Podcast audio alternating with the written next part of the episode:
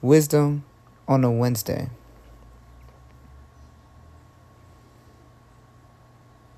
Know what to read. If someone tells you,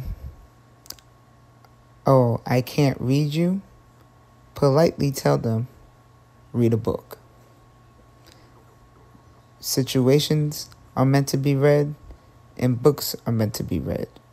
People are not meant to be read people are meant to get to know and to grow alongside with. So if someone says, Oh, I have a difficulty reading you, or I can't read you, politely tell them, Go read a book.